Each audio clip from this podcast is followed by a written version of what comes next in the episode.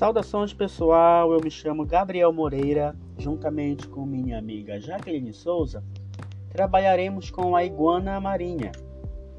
Trata-se de um animal pertencente à classe dos répteis, ordem Escoamata, subordem Sauria, família Iguanide e por sua vez denominado cientificamente como Amblyrcus cristatus. Trata-se do único lagarto do mundo com hábitos marinhos, por sua vez pertencente e encontrado exclusivamente no arquipélago das Galápagos. Um fenômeno muito curioso são chamadas as iguanas híbridas, nascidas do cruzamento de uma iguana marinha, macho, com uma iguana terrestre fêmea. Iguana terrestre podemos denominá-las como conólopos, que é um gênero de iguana encontrada no arquipélago de Galápagos também. Portanto, as iguanas híbridas podem viver tanto na terra quanto no mar. Voltando a falar sobre a iguana marinha, sabemos que ela foi alvo de um grande estudioso. Estamos falando de Darwin. Durante o seu período de estudo, passou por Galápagos e estudou esses animais. O que Darwin afirmou de início não era verdade, pois as iguanas marinhas nem sempre são pretas.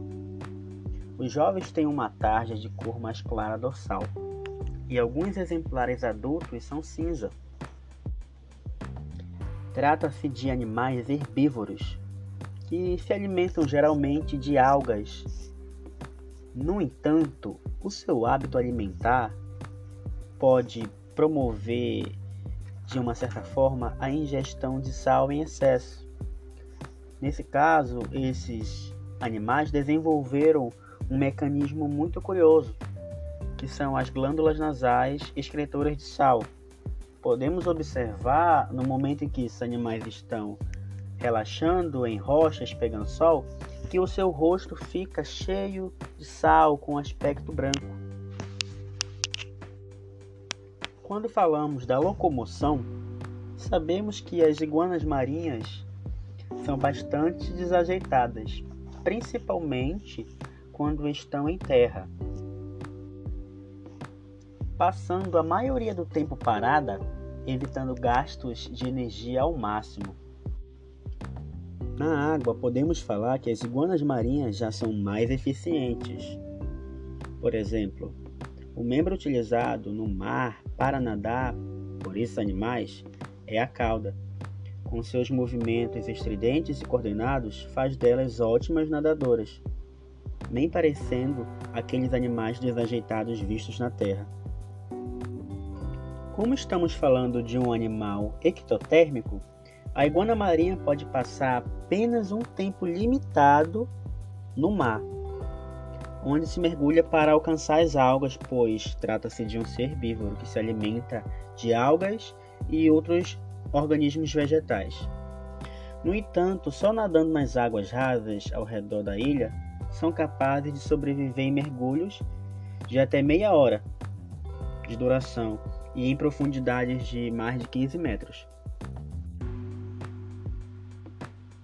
Após esses mergulhos, elas retornam ao seu território para se aquecer ao sol. Quando elas estão frias, a iguana é incapaz de se mover de forma eficaz, tornando-se muitas vezes vulnerável à predação. E nesses momentos que estão frias é que se tornam mais agressivas, atacando os que passam por perto delas. Como modo de defesa, já que elas não se movimentam bem antes de estarem aquecidas novamente. Na lista vermelha da IUCN, União Internacional para a Conservação da Natureza, as iguanas marinhas estão classificadas como vulneráveis,